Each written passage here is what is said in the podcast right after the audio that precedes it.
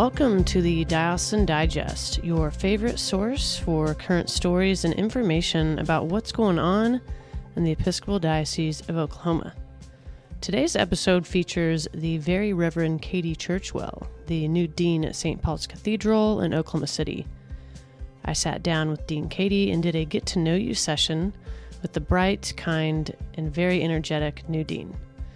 We chatted about her upbringing in Arizona, her call to the priesthood, and all things ministry from pop up prayer to St. Paul's. I look forward to sharing this episode with y'all, so let's get right into it. Here is the very Reverend Katie Churchwell.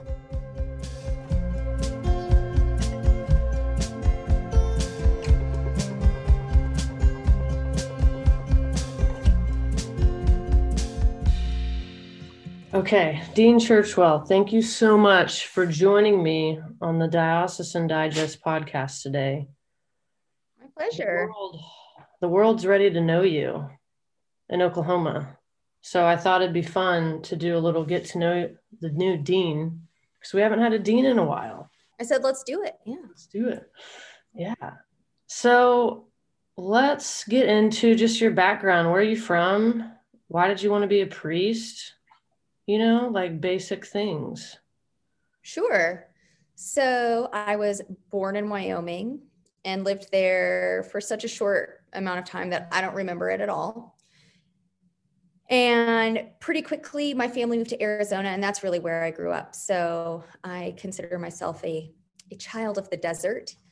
And I think by far of all of the different sort of ecosystems that I've lived in, all of the different regions, the desert, I think is my favorite. But in all fairness to Oklahoma, have not been in the plains long enough to rule out the plains being my favorite. So we'll see. But I grew up in Arizona, just west of Phoenix, and grew up out in the middle of nowhere. So we had uh, acreage and we had sheep and ducks and chickens. My dad was a like a 4-H guy, and my my grandfather was an ag teacher, and so my dad had this idea that uh, I have two older sisters that all three of us needed to have these 4-H projects that really turned into 4-H projects for him. Um, but you know, instead of dog sitting, I would cow sit for my neighbors when they'd go on vacation, and sort of grew up in this kind of like wild, carefree kind of way because we'd romp around in fields and swim in irrigation ditches, you know, things that I look back on now as an adult and I think, gosh, why did my parents let me do that? That was really dangerous. Okay, but this has um, prepared you for Oklahoma culture, right? like now, like you can relate to the people here because that's how a lot of us grew up. Yeah. So just, I mean, it was fun. It was really fun and spent so much time outside as a kid and had this sort of just wild kind of carefree existence um, and and then where i lived in arizona would it quickly you know sort of got wrapped up in the housing boom in the early 2000s and it sort of exploded population wise so now all of the fields that i used to play in are spring training facilities for baseball teams which is pretty great uh, not that I make it up to Arizona often, but you know, I'm a big baseball fan. So, but yeah, so that is where I grew up. And then I did my undergraduate in Portland, Oregon at Lewis and Clark College. And so got to experience the Pacific Northwest, which is so beautiful and so lush. And where I very quickly learned that seasonal affective disorder is a real thing and learned that I really need a lot of sunshine in my life to be not just happy, but to be a, functioning human being who can do things like stay awake. Uh, so it was a wonderful, fantastic, formative four years of my life, but alas, will never be able to reside in the Pacific Northwest for any long period of time. Uh, we're just not compatible. Um, That's how I felt like living in South Bend. I, I lived in South Bend for eight years and they had like signs on campus about seasonal depression. Yeah. Like a perma cloud for like six months up there. It's horrible. Yeah, it's not the rain, you know, and it's not that it was cold, but it was just that it was perpetually sun. overcast. There was just no sunshine. Study in undergrad. So I was a religious studies major and a few credits shy of having a dance minor. So what my dad would call two very useless degrees. What? Not if I- he didn't a priest, that I was- yeah, well, he didn't know then that I was going to be a priest, you know. Did you grow up Um, in a Episcopal church? Were your parents Yeah, so I'm a, a cradle Episcopalian. okay? Um, and so, but that was really a lot of my mom's driving. And so, same thing for sort of my call to the priesthood was driven a lot by my mom. And so, at the time when I was doing my undergraduate, it was just what was interesting to me. So, honestly, the majority of classes that I took in my undergraduate had nothing to nothing to do with Christianity in in really sort of explicit ways. So, took a lot of classes on Buddhism and on the Islamic traditions, so Sufism and and things like that. Did a really big uh, one of my like final classes that I took my senior year of college was on the Church of Latter Day Saints. Lots of classes on the Old Testament, sort of Hebrew, not, not Old Testament. Lots of classes on on Judaism, which we would call the Old Testament or, or Hebrew scriptures, which it was very fascinating to me to go from a humanities, you know, very secular understanding of religion in my undergraduate to then go to seminary and look at a lot of the same things, but from a very different context. It was really, it was really interesting to me. Did you go straight from undergrad to seminary? I didn't. So I took uh, like a gap two years. So I graduated and then two years later went to seminary. Uh, and during that time, I taught for a year at a dual language charter school. So I taught fifth grade language arts and social studies and second grade science. And, and then I spent a year processing payroll for independent contractors where I found very valuable skills uh, for the priesthood in in terms of like customer relations. Um, you know, you're dealing with people's money, man. They, uh, yeah, it's real. You know, that's that's real. That's real life right there, and helping people sort of navigate things like that, and made me really excited to go to seminary. And and during that time, so I was living in in Arizona after I graduated from college. I, I moved back home for for two years and and actually was was a postulant in that time uh, so i was cleared to go to seminary you know having for those of you who are familiar with the with the process to become a priest it is long and lots of paperwork and checking of the boxes and things like that and very important boxes to check but it's a, it takes a long time and it can take a year from from saying, gee, I think I might be called to this to actually going off to seminary or something like that. And was actually cleared to go to seminary beginning in 2008, but had decided that I was going to defer for one more year. And so I started seminary in 2009. Little fun fact. So in 2008, I went to Church Divinity School of the Pacific for their prospective student weekend. And I ran into Tim and Kirsten Bayer, Uh, Yep. who were also there as prospective students. And they had told me, you should really go look at, at VTS, Virginia Theological Seminary, that, you know, that it was just really great. And I had no desire or intention to go to VTS, which is really funny. You know, Arizona is is neither East Coast nor West Coast. It is no coast because it is landlocked.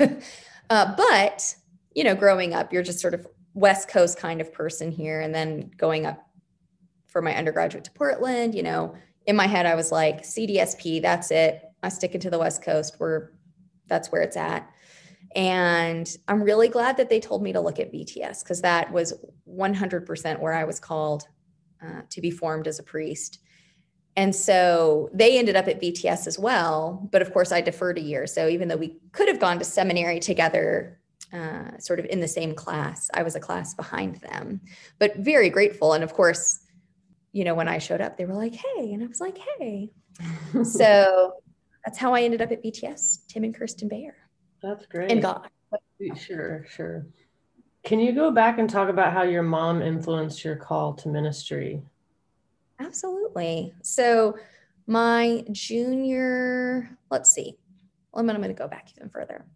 So, about when I was a freshman in high school, both my priest, who was the first woman priest that I'd ever met, um, we had we had my freshman year of high school. We had my church had called a new a new rector, and she uh, very early on had had indicated to me that she thought that I might be called to the priesthood. And at the same time, my mom was saying the same thing, like, gosh, you should really think about this. And I was 14 and I don't know, not interested in other things, one could say. And what I was going to sort of be when I grew up wasn't something that was occupying a lot of my time or energy. So it sort of was easy to blow off. Oh, okay, whatever, whatever. And um, but so from you know early on in high school, had always that had seed had been planted for sure, and went off to college and you know was always really active in my church and church was always a really big part of my life and even when i went off to college you know we didn't have an episcopal campus ministry really at lewis and clark. So i just found like the closest episcopal church and just showed up and was like hey i want to get on your lecture schedule and you know all of the things that uh, a nerdy episcopalian freshman in, in college is going to do. And was just sort of bebopping along and you know enjoying life and being in college. And when I was a junior in college, uh, my mom was diagnosed with cancer. And so it's stage four gallbladder cancer. And, and gallbladder cancer is one of those where by the time, honestly, it gets detected, it's, it's really too late. And so I uh, spent the summer between my junior and senior year home with my mom and she was doing you know chemo and radiation and all of that and it was both a really beautiful time for us as a family and then also just a really miserable awful time for us as a family. And and it was time for my senior year to start and both my parents are teachers and value education very highly. And so there was just like go back to school go back to school push from both my parents. And and in my head, I was like, I'll go back to school, but and we hadn't talked about hospice or anything like that but you know if things weren't going to go well with my mom's treatment i knew that i was going to come home and, and be home with her. And so i you know drove my little car up to from phoenix up to portland and i got settled in and i had you know, second day of classes, and my parents called and said, Yeah, mom's going to go in hospice. And I said, All right, I'm coming back home. And was really lucky. My advisor was um, one of my religious studies professors, was a Lutheran pastor. And I went into his office and said, Hey, this is what's going on. He said, Bye. We'll take care of everything. Get out of here. And I went home and spent uh, the fall semester of my senior year at home with my mom and journeyed with her uh, to her death. And it was it was really sort of I mean it was just a it was a weird time because we knew that it was very quickly expiring you know that it was going to come to an end and I'll say that when it came time for our priest to come and pray prayers at the time of death with my mom, what, what other traditions would call last rites, um, at that point, my mom hadn't been responsive for, for a couple of weeks. So she was, her breathing was really labored, her face was very tight and scrunched, and you could just tell that she was ready to be released. And when our priest came and prayed with her, her breathing just it smoothed and her face relaxed. And so clearly in that moment i heard god say to me that is what i want you to go do. I want you to go give peace that peace to people. Why do you keep saying no to me? Because by that point i'd sort of figured out you know by my junior year of, of, of college had sort of figured out yeah probably i'm supposed to go be a priest but I think I need to like go get a real job first. Uh, every priest that I'd met was a second career priest, so I just thought that's what you had to go do, and and so I was, you know, but in that moment had felt so so clearly and strongly like, nope, and so it was it was really special because I got to tell my mom before she died like you were right. You were right. I'm going to go be a priest and, you know, probably it was a few days after that, surrounded by my dad and me and my two other sisters, that my mom died. And she really did know that peace, that, you know, that peace that passes all understanding. And I went and, and finished up my degree and began the process to become a postulant, or well, I guess an aspirant, and then a postulant, and then a candidate, or seminary, and then a candidate. And can we come up with enough names to call people who right. are just um, but yeah, so it's interesting because you know we talk about call in a couple of different ways, sort of these external calls, right? Someone says, "I really, I see this in your life," and then these sort of internal calls where you can have these more mm, maybe like an emotional, personal sort of sense of call. And, you know, I call that that moment where my priest came and prayed with my mom, sort of a Jesus two by four to the head. Um, and I, I guess I needed that. You know, some people maybe don't need that, but the the hard part, of course, was that, and and, and you know this, you know, when you go in front of your commission on ministry and you people say tell me your call story. How did you become a priest? For the first maybe like 5 years of explaining my call to the priesthood was just me crying in front of you know groups of strangers. And i'm like that just doesn't feel very fair. Um, but it is what it is you know our stories are our story and you know we don't get a lot of control over over much of our stories yeah. um, or much of our story. We don't get a lot of control over that. So, mm-hmm. you know, I can get through it now without crying uh, yeah. most of the time.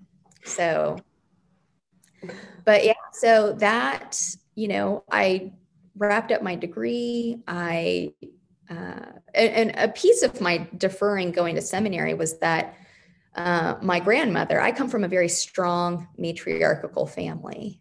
And and my grandmother was was dying. And i had was sort of getting ready to like go off to seminary. And i was like you know i've done the whole someone i love and i'm very close to is dying. And and i don't have to do it that way again. Like i can just take a year and be home with my grandmother and spend that time and you know not have to jam everything in all at once. And so it was absolutely the right decision. I feel so good about it.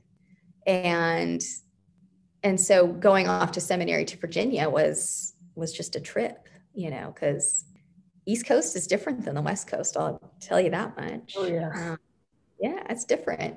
It was good. I mean, it was really good. And I've made lifelong friends in seminary. I was formed, you know, sort of like that beginning piece of my formation as a priest was there but it's been nice to sort of, you know, inch my way. I, I'm, I'm I'm liking being right here in the middle, you know, between East Coast and West Coast. yeah, you can bring all those experiences together and deal with the beautiful and amazingly unique Oklahomans because we're our own characters out here.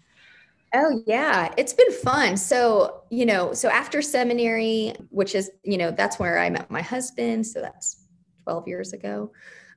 you know, we moved to Houston, Texas, and we were there for four years. And then we were in St. Petersburg, Florida. We were there for a little over four years. And and now we're we're in Oklahoma. And it's it's been really fun because, you know, Arizona has a lot of this like wild, wild west frontier, you know, type of mentality. And then you sort of like get this like Texas mentality, which is just fascinating. And then everyone knows about like the Florida man. And there's this, there's something about sort of Arizona, Texas, Florida. I don't know if it's the heat or something, but it it brings things out of people that are very interesting. So you get these really fascinating, sort of eccentric cultures. And having moved to, to Oklahoma now, I'm finding that there is this like gentleness here in the people that I've met and a kindness here. And I'm I'm curious if that's like, you know, sort of like, you know, you know, you sort of get this like Midwesterner, but still a lot of this like kind of like Southern kindness, you know, whatever. It's been it's been really neat to get to to know people and experience sort of the the Oklahoma personality and temperament. Right. Uh, it's been a good experience so far. Yeah, yeah. That's what I, the next question I was going to ask is how how your how you and your family are settling in to the Okie way of life and learning all of our cultural, you know, idiosyncrasies and everything.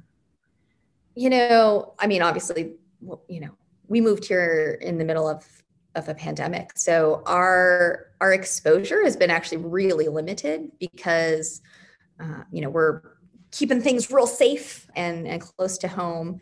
So that way, you know, when I come here to St. Paul's, that I'm not, you know, exposing my people here to all of the germs and things like that. So what I, I'll say that what we have experienced has been wonderful. And there have been like real perks to to having to keep things real close to home. Like all of our boxes are unpacked. So, you know, uh, that's good.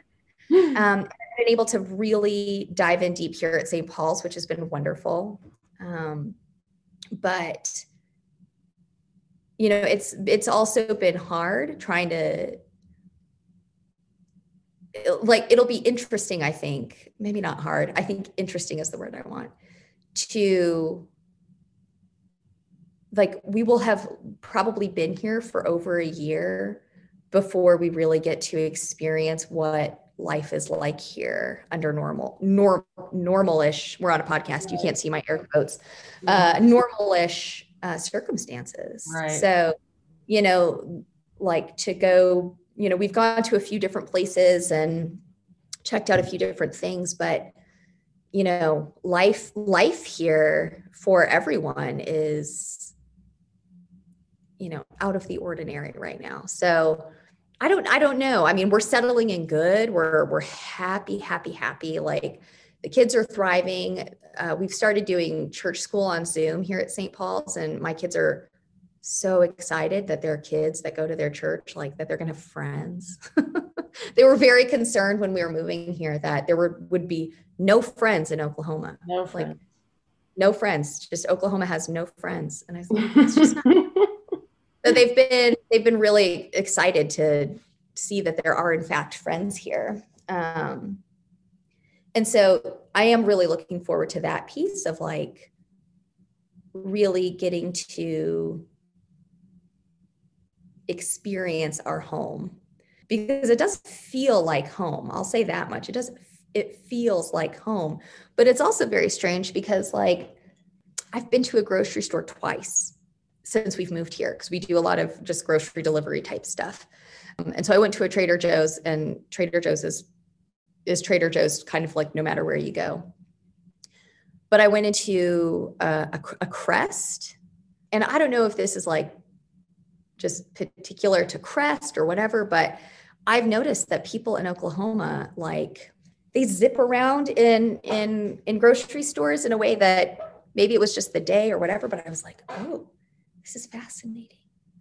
Just really fascinating. So I'm like, there are things that I'm going to have to learn still, like how, how to navigate a grocery store. Uh, also, Oklahoma doesn't have a single grocery store, with the exception of Trader Joe's, uh, really, you know, that like all of the places that I've lived, there's never been a crest. Or was it up, up uptown? Yeah, uptown. Uh-huh. Uptown. No, so they don't. I've never been in a place that's had those. It was. It's been interesting to be like, I don't know any of these grocery stores. I'll tell you what, though, the Crest has got an exceptional meat counter. Okay. Have you seen that thing? That's one of my favorite things. Like coming home from college from South Bend was to come, go to the grocery store with my mom and like pick out the steaks for dinner. So is that like your store of choice? Is Crest? I do like I do like Crest, but I also like Sprouts. So Sprouts, I've I've been to. There are Sprouts at you know yeah. in other places I lived, but yeah, yeah, yeah, yeah, yeah. I mean, I bet that's where I go for the produce. Yeah, for sure. Um, quickly, I wanted to talk a little bit about your just overall ministry and what you're looking forward to in Oklahoma City at St. Paul's and um, and maybe a little bit about about pop-up prayer. I think that's kind of what you're well known in in the episcopal church you know writ large is for your pop-up prayer online on facebook. So yeah is that is that something you're going to continue to do as you do ministry? I mean it's really great for covid tide right? Like folks and i appreciate it getting on there and just at the end of the day you know i don't know. It's it's soothing to me and it's like I don't know, just a way to like wrap up the day in like a thoughtful way that makes me focus on something positive, you know, because I think there's been, you know, the world's crazy right now. And to kind of center yourself and what God's doing in our lives is such a healthier place than scrolling social media. so I started pop up prayer in 2017. So and it's interesting because I sort of thought about whether, you know, so, sort of like what we should be doing with all of our ministries, right? Is continually being reflective about them. Are they still, you know, is this still valuable to people? Is this still valuable to me? Is it life giving? Is it serving a purpose? All of those things. So, you know, I don't think I could say, like, yeah, I'm going to do that forever. I mean, let's be honest, I don't think Facebook's going to be around forever. So, maybe pop-up prayer will die when facebook dies i don't know. Maybe it'll transition to whatever the next new thing is um, i don't know. But i'll say that i'm doing it right now. I don't see it going away anytime soon. It's it's a kind of a community unto itself. And so i feel a responsibility to sort of that congregation whoever it is who pops up every single night, right? So it's what this really amorphous group of, of well, I can't even call it a group of people because every single night it's different people who are on and it's just whoever catches it when they catch it.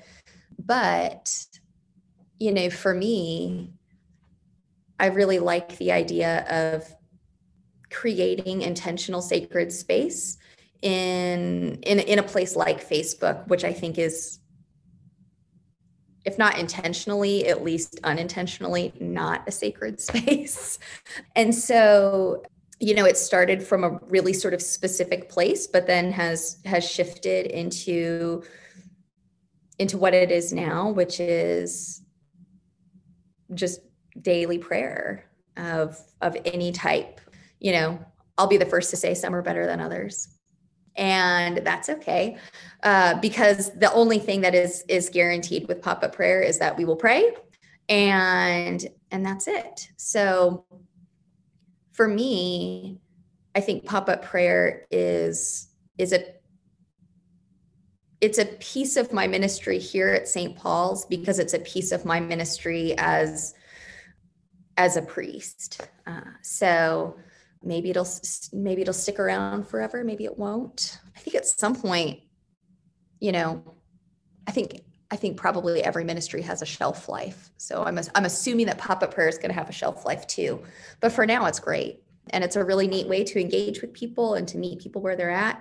The majority of people who watch pop-up prayer they're either like really episcopalian and they like heard about pop-up prayer from maybe the way of love podcast that i did with you know with bishop curry or or something like that or facebook algorithms magic happens and the other sort of like big chunk of people who engage with pop-up prayer are people who who don't go to church at all and in fact, a lot of those people who don't go to church at all are also deeply wounded by the church. They've been really hurt by the church.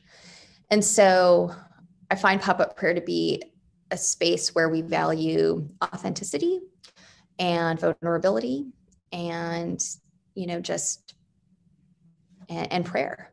And so the number of conversations that I've had with people who will say things like, for example, there's there's one woman who she has been sort of a regular engager with pop-up prayer from almost the very beginning. And and she and I have sent, you know, messages back and forth and she'll chime in on things. And I remember after maybe the two and a half years, she sent me a message and she said, so so one of the things I say every single night on pop-up prayer is is you were loved by God, no exceptions, right? Like like you're just no exceptions. You're just loved by God. And um, and that was really hard for her to get. She'd never heard from anyone in her life that she was lovable. She'd never heard that message from her parents. She had never heard that message from other people in her life. And she was just, and I remember early on, she would engage with me. She was very angry, you know, like, this is a lie. You know, I know for a fact that God doesn't love me. Um, I know for a fact that, you know, I'm not good enough that I'm not all of the things, that there's no way that God could love me. And I remember after two and a half years, she sent me a message and she said, I have to tell you, when you ended pop up prayer tonight and you said that God loves me, no exceptions, I believed it for the first time. Wow. I was like, whoa, like mind blown. Um, and so, you know, it's not pop up prayer isn't meant to be something that like makes people go to church or, you know, makes people come to St. Paul's or, you know, or anything, though certainly I love getting people connected to church and I would love for everyone to come to St. Paul's. But it's a way for people to feel connected to God and to feel loved by God. And I think that's a really fantastic thing. And I really you know, sometimes it's hard, it's late. Sometimes you'll see me on pop up prayer and you're like, oh, she's had a long day. um, but it's really important to me. You know, I think, gosh, if that's, if that gets to be like my one sermon, you know, they'll say that like preachers have just a few, you know, a, a small handful of, of sermons that they just preach over and over and over again. And if one of the ones that I preach just over and over again is that God loves you, no exceptions, like I'll take that. That feels like, heck yeah, like a real win to me. Um, so, you know, I really like, I really like pop up prayer, even though they're like, really, there are some flops. You go and you look, there are, I can think of three that are like epically terrible, just really bad. There's one where where both Addison and Crawford, my two older children, just I don't know what got into them, but they were on there and they were I mean, every bad choice that one could have made on a live video. And you can just watch me on this video being like, be cool. You're clearly on a vid- like on a live video right now. Like, be calm, stay calm. Like you could, but you could see it all over my face that clearly I was just like about to totally lose it. Um, there was one where my dog decided that he was going to like do his business on the carpet, like right in the background while I'm praying. and and it was, I mean, so so it's very funny. So pop-up prayer, if you look at your keyboard um, and you're thinking about how you type it in, I will occasionally make a typo on the word pop. And instead of doing P-O-P, we'll do P-O-O and have sometimes called it poo up prayer. And so the number of people who were like, it really was poo up prayer tonight. um, you know, so there really are some epic failures on there. but I mean that's life, right? Like not, I was gonna say nothing is perfect ever, um, but not everything goes the way that you want it to. that's what I was gonna say. I appreciate about it is because it is real life, and people see you in all the ways in which you're a human being. You know, some days without makeup, some days with all your kids in tow, some days with your dog just licking your face. That's probably my favorite because I love dogs. but I just appreciate you being authentic and real, and I think that's what how folks can connect. I think the most is you're just vulnerable. You know, you're not afraid to be all of yourself. And usually, you know, you are extremely polished and well dressed, and you got your badass haircut that no one can pull off but you, and maybe like, you know, Betty Who or Pink. Megan Rapinoe, man. oh yeah. Megan Rapinoe. True. I don't know if I can pull off the purple like her though. Yeah, yeah. The serious swag is your usual, you know, status quo. So that's but again, to see you, you know, just being all the ways is I think is very relatable and gives me peace and comfort. Like I said, I just I, I appreciate the pop up prayer. So thank you. Well, it's interesting because so I'm a, a certified facilitator of Brene Brown's work, and one of the exercises that that you get to do with that um, that is has been really helpful for me is to really identifying sort of your core values you know sort of what are the things that really drive you and lead you the most. And for me authenticity and integrity are are my primary leading values. And so the the worst thing that i could ever do is is be fake. That would feel just really really really awful to me. Now i've had moments obviously where i've like done that right? We all have times in our lives where we step away from our values where we behave in ways or say things that we're like gosh that really isn't in alignment with who i am but that's one of the gifts that pop-up prayer brings to me is that you know, when you're on a live video and life is happening and all of that, like there's not there's not a lot of space in there to to be fake.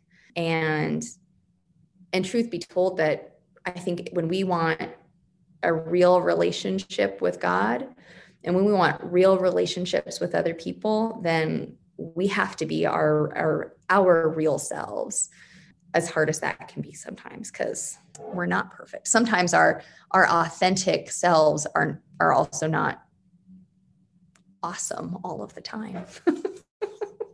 Right right. Well let me tell you a little bit about what i what i'm looking looking forward to here at st paul's though yeah you did ask great. mm-hmm. yeah. So in august of 2019 Yes, I have that right. So August of 2019, then Canon to the Ordinary, Michael Durning, uh, sent me an email and said, "Hey, the uh, the cathedral here in Oklahoma City is going to be looking for a new dean. I really think you'd be fantastic here, and I, I really think you should consider it." So I have I have three kids. I have my daughter Addison, who's eight, my son Crawford, who's six, and then our daughter Collins, who's she's 19 months now. But at that time, August of 2019, she was not even three months old. I was still on maternity leave when when Michael Durning emailed me. And I was like, yeah, right. Like, you're crazy. And, you know, I'm like, I just had a baby. Like, if anyone's ever been to St. Petersburg, Florida, like, it's a really, it's a fantastic city. You know, I loved the church that I was at there, I was like, I'm really happy, you know, no way. And I was like, getting ready to like fire him off this email that was just like, eh, no, thanks, whatever. Hope you're well. You know, give Bonnie Jean a hug for me. um, but uh, because of course he used to be the canon to the ordinary in the diocese of Southwest Florida, which is where, where St. Petersburg is, is located. But I, I couldn't do it. You know, I was just sort of like, oh, you know, I'll circle back to it. I'll, I'll, I'll get to it. I'll get to it talked to my husband about it and you know and he was sort of kind of like on the same page like oh like i mean that's so that's really nice that he thought of you but timing and still i just couldn't do it so finally i emailed him back and i was like i don't know tell me more about it I guess you can send me something when they have their profile done, you know, I'll I'll pray about it, you know, and and that's how sort of it was for for uh, just about a year of of being in the process with St. Paul's and um, and I have to say that like when I got there, when I got the profile for the cathedral and what they were looking for and and how they saw themselves and where they wanted to to go, I was really energized, really energized. I think that St. Paul's has so many gifts to offer uh, people who choose to worship here, as well as the community at large in which it's uh, located. And so I was just really intrigued. And so the entire time I was just sort of, I'll just say yes to the next thing. Just say yes to the next thing. Yeah, I'll, I'll have an interview. Sure, I'll fill out some interview questions, you know. Yeah, sure, I'll do the next thing. And, and, but really, and, and I mean this honestly and truly, never once did I actually think that I was going to end up here because I, well, you know, I don't really know why I thought that. I just, I just didn't. I just thought, oh, this is just, it's just, it's good for all of us. We're just engaging in the process. And, and at some point it's just, I'll stop doing that and I'll go back to doing this work at the cathedral that I'm already at. And, um, and it really wasn't until St. Paul's called me as a, as a finalist and said, you know, you're one of our finalists and we'd like you to actually come here and, and interview that I was like, oh, I should probably really think about like if I want to go move to Oklahoma City and and and, really really go do this. And um, you know, and I had fallen in love with with St. Paul's, and that's really easy to do, right? So you meet with the search committee people, you're meeting with members of the vestry, and they're so easy to love. So I was like, people are great, you know. Uh, my husband and I, we did a like a secret shopper trip when uh, before we came out to interview to sort of make sure everyone had told us that Oklahoma City was like a cool city, and I said, okay, like I live in a cool city. So is Oklahoma City really a cool city or is it like just cool for Oklahoma? Right. And right. we came out, oh, Oklahoma City really is like a cool city. It really is. Mm-hmm. There's wonderful things happening here. That was pre pandemic. We came out January. So it was pre pandemic. We got to see it on a cold, rainy day. You know, it was really neat. But at that point, it wasn't until I came and I interviewed here in June of 2020 that I got to go into the actual cathedral and, you know, was sort of, uh, and Susan gave me a tour and we were looking around and I had asked to spend some just some time alone in there. And when I went and I put my hands on on the font, I felt my heart like my like right here also on a podcast. You can't see that I'm touching where my heart is. It like physically got very hot in my body. And I had again one of those moments of really clearly hearing God say to me, I want you to baptize people in my name at this font. And it was at that point that I was like, this is where I'm supposed to be. There is, there is ministry for me with these people right here. And and it's just a really exciting time even in the midst of a pandemic. It's a really exciting time to be at the cathedral where you know we've moved into the 21st century with live streaming. our you know outreach into the community is growing stronger and stronger every day we're building relationships with neighboring organizations and building these partnerships with you know the homeless alliance in, OK, in okc with palomar family justice center you know we've got really stellar formation happening i'm really excited that the st john's bible is coming to both st paul's and all souls through for the seasons of Lent and and Easter, which is really cool. So they're these really big hand calligraphied, uh, hand illustrated, illuminated Bibles. So those are going to be coming soon. I mean, it's just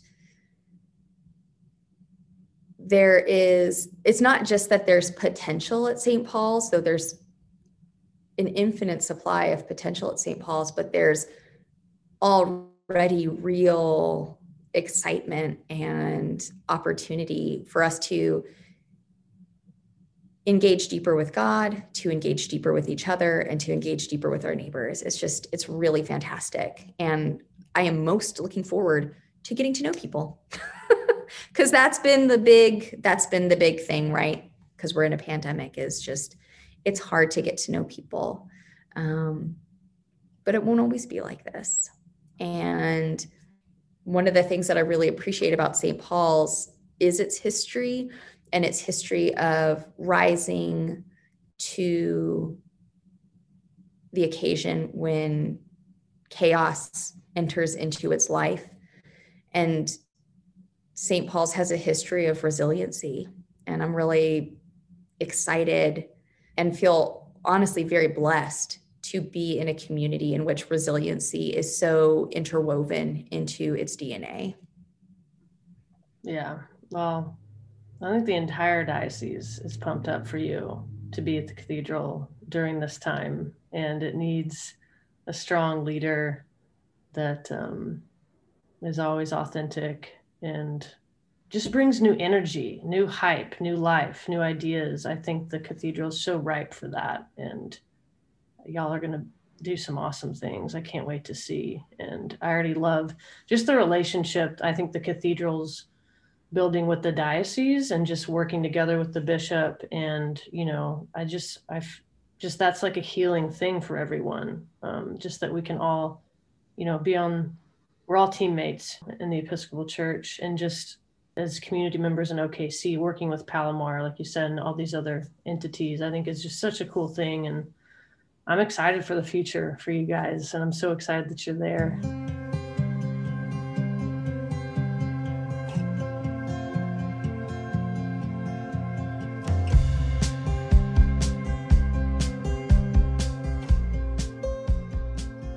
For joining us, y'all. Be sure to sign up for the diocesan newsletter at our website, epiok.org slash newsletter. And follow us on all of our social media platforms to stay up to date on what's going on in the Episcopal Diocese of Oklahoma. See y'all next week, and peace be with you.